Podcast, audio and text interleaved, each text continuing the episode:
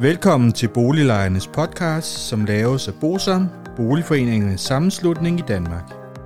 Bosam er en engageret og aktiv lejeorganisation, som har specialiseret sig i at bistå og rådgive beboerorganisationer i private udlejningsejendomme og afdelingsbestyrelser i almen boligejendomme.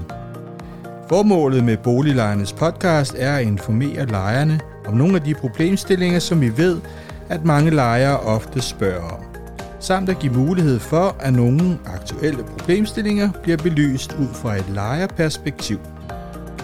Boliglejernes podcast er lavet af lejere til lejere.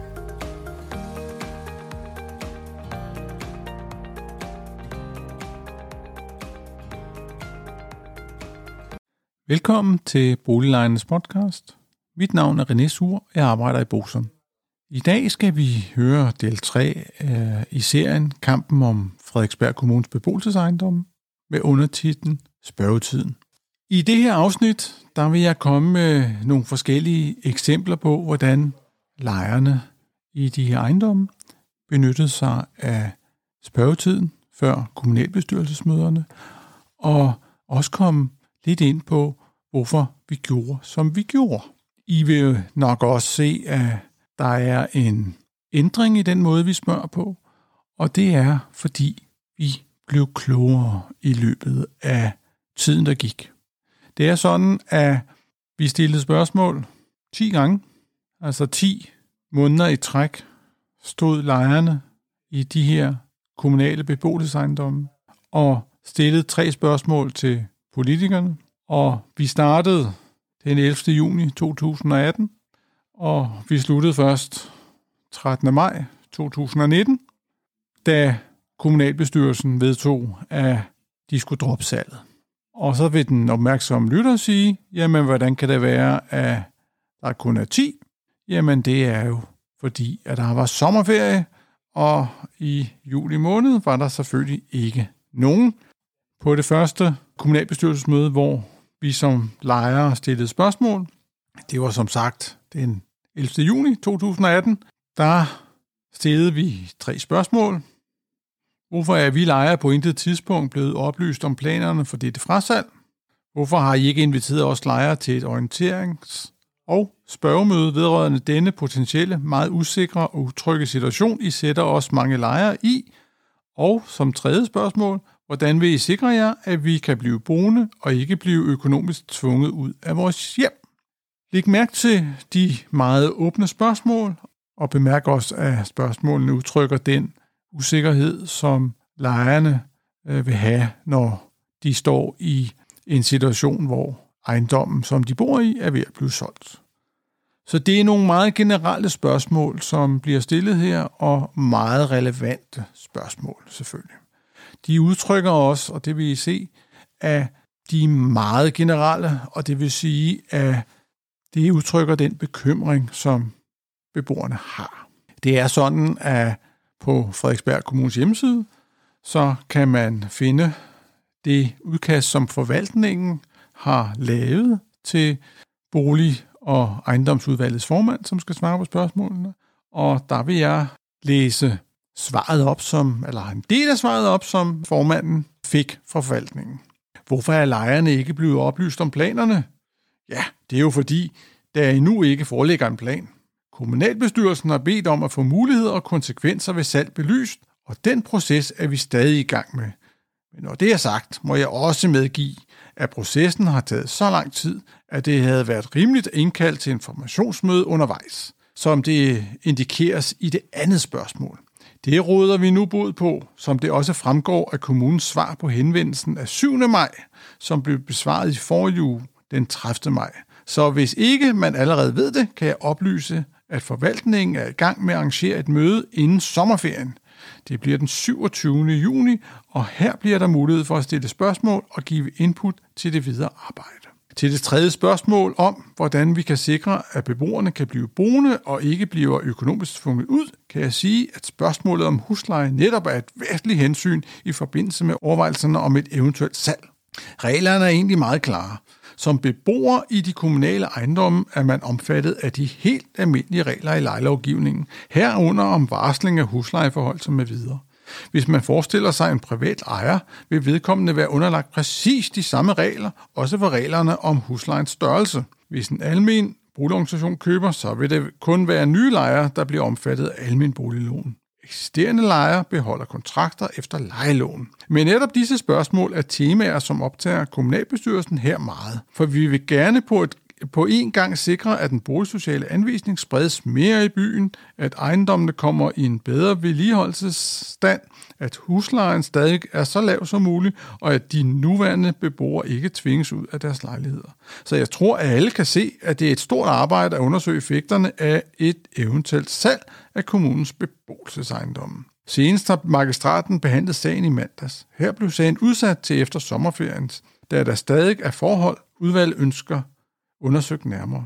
Så lad mig slutte min besvarelse af med endnu en gang at understrege, at der ikke er besluttet noget endnu, og jeg ser frem til, at vi forhåbentlig får givet så god information som muligt i den kommende proces. Og det brev, som han henviser til, det var jo det, som jeg fortalte om i sidste afsnit, af, af, øh, øh, hvad hedder det, lejren havde sendt til borgmesteren og kommunalbestyrelsen, og det, der var det væsentlige her, det var jo selvfølgelig, at vi ville have et informationsmøde, så vi kunne blive lidt klogere på det hele.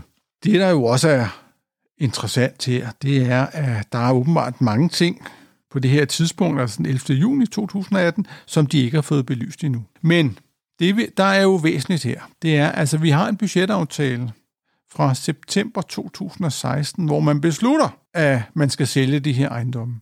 Og den skal jo sådan set bare effektueres. Det var jo også lidt det, vi hørte på magistratens møde, så det er jo egentlig interessant, det han siger. Men vi fortsatte selvfølgelig med at brygge på spørgsmål, og det vi også gjorde, det var faktisk, at på det her møde af den 7. maj, der kunne vi jo også se nogle forskellige ting, og det, der var jo interessant, det var, at vi lige pludselig kunne spørge lidt mere ind til til nogle af, af de oplysninger, som forvaltningen gav politikerne. Og det afspejler sig i det møde, som kommunalbestyrelsen skulle have mandag den 3. september, eller rettere sagt, det afspejler sig i de spørgsmål, som vi stiller på møde, eller for, forud for mødet den 3. september 2018. Det skal siges, at det, der faktisk er lidt sjovt ved det her øh, møde, det skal siges, at vi forud for sommerferien faktisk der havde vi søgt agtindsigter på rigtig mange ting i forbindelse med den mødesag, som var før sommerferien, som der også bliver henvist til i det forrige spørgsmål. Der var jo nogle oplysninger, og der havde vi i Bosom søgt agtindsigt på rigtig mange af de her spørgsmål, og det viser sig, at en del af oplysningerne ikke er korrekte. Og det, øh, det afspejler sig lidt i de her spørgsmål. Det, det aller sjoveste faktisk, og det står der jo ikke noget om i de her, øh, hvad hedder det, spørgsmål.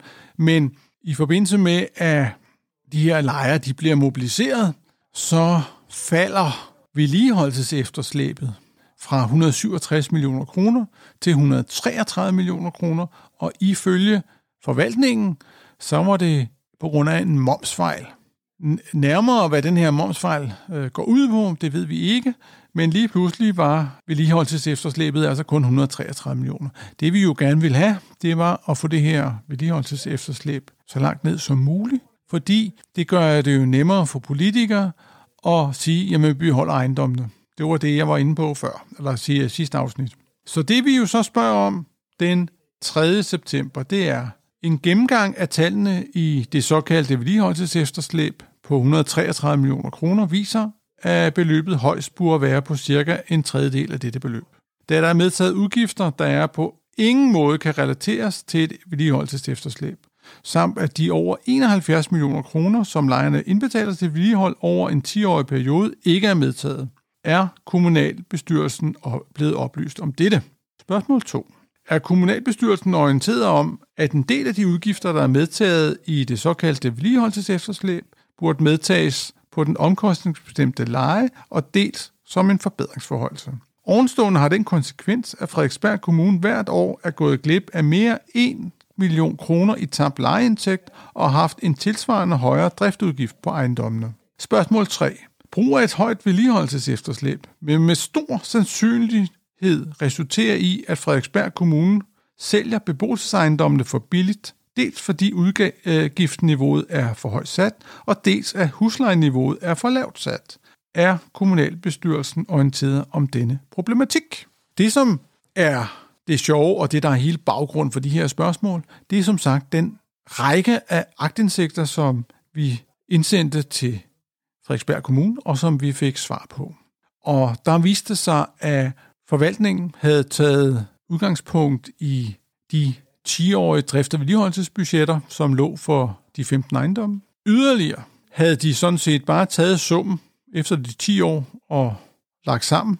Det gav så de der 167 millioner, og så havde de så ved at lave noget momskorrektion, så fået det ned på 133 millioner. Det, der er det sjove ved det, det er, at en hel del af de udgifter, som var medtaget, det var enten driftudgifter, eller det var forbedringsudgifter. Det, der er problematikken i det, det er sådan set, at det er sådan set rigtig fint, at kommunen bare betaler, og lejerne ligesom får en billigere husleje.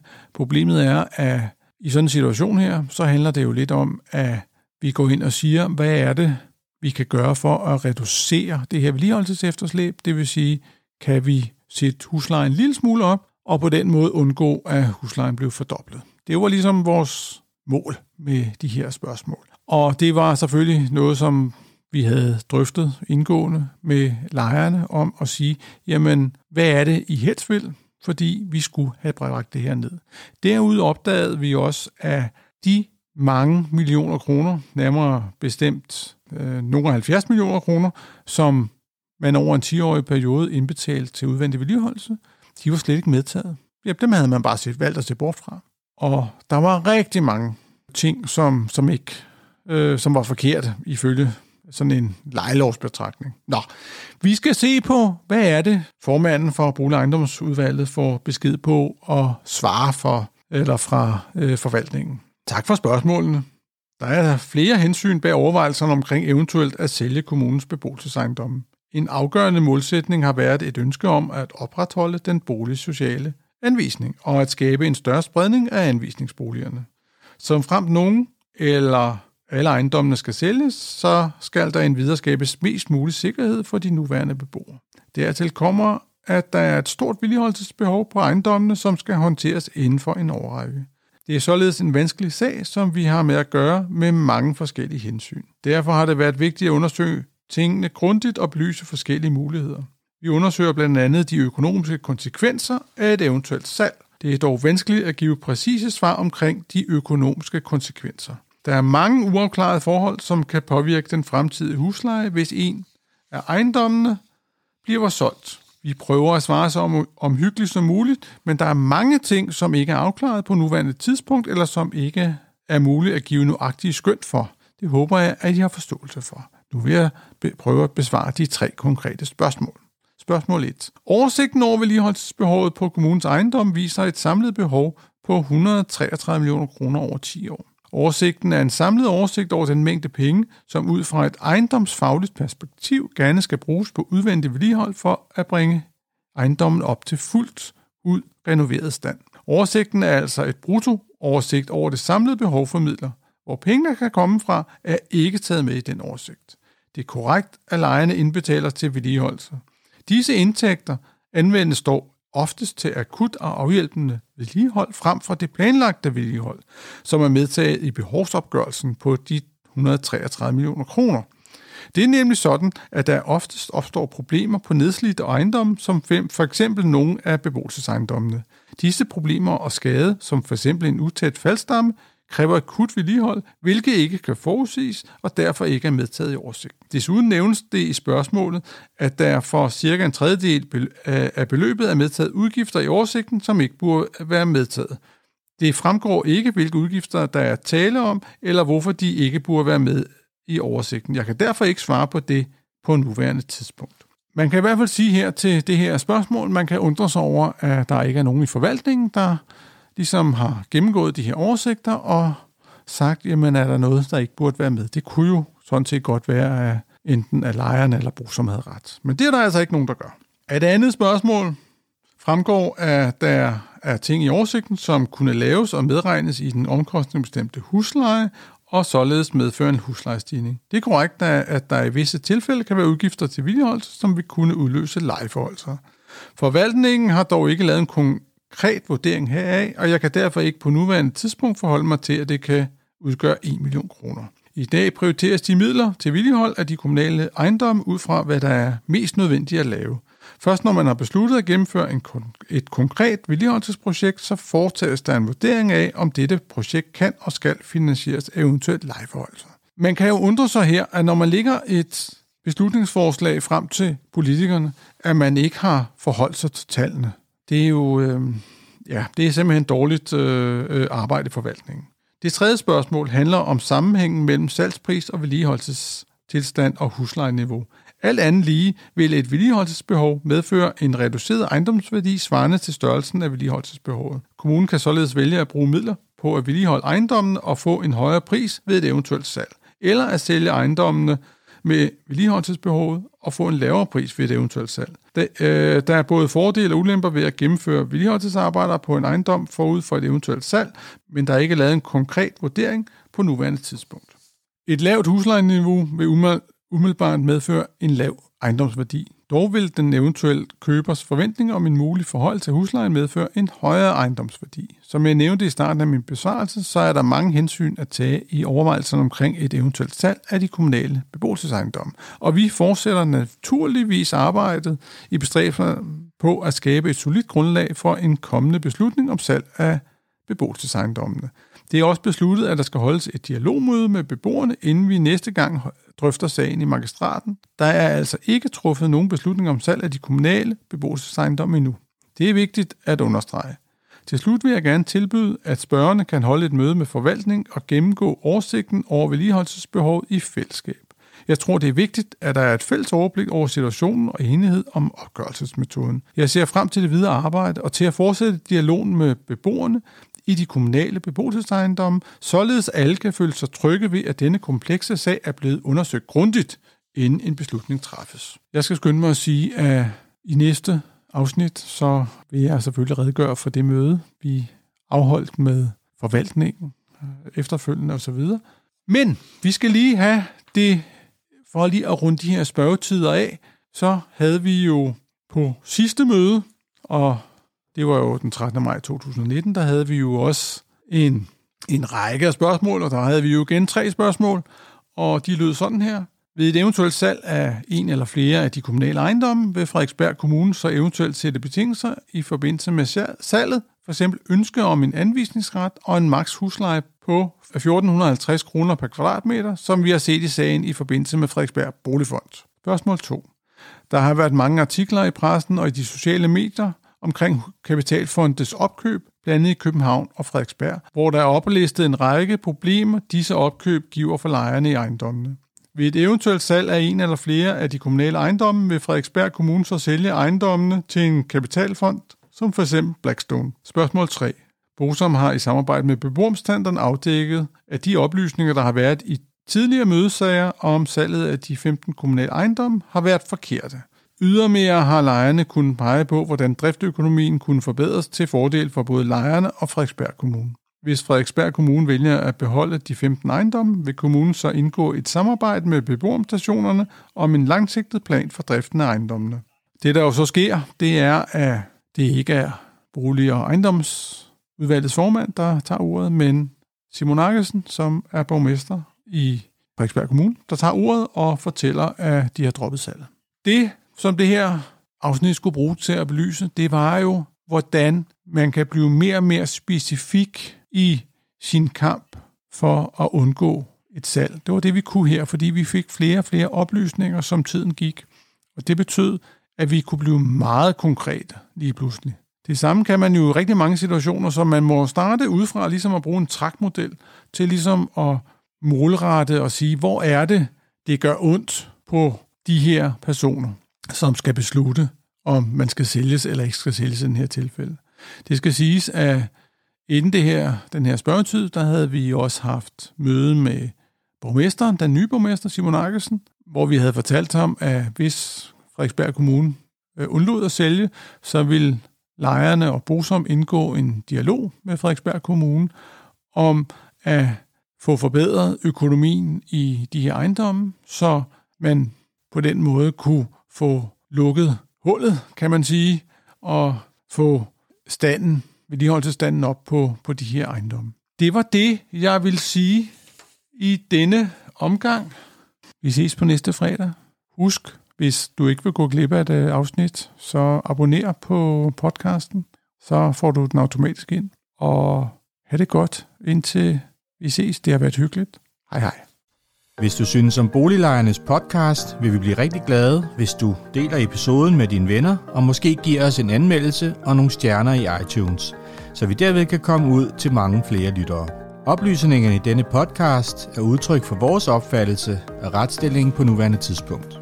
Men husk, at retsstillingen kan have ændret sig, når du hører denne podcast, da der kan være kommet ny lovgivning eller praksis på området. Den videre er vigtigt at være opmærksom på, at gennemgangen i denne podcast alene har været overordnet for at give et overblik og derfor ikke kan regnes for en udtømmende gennemgang af emnet.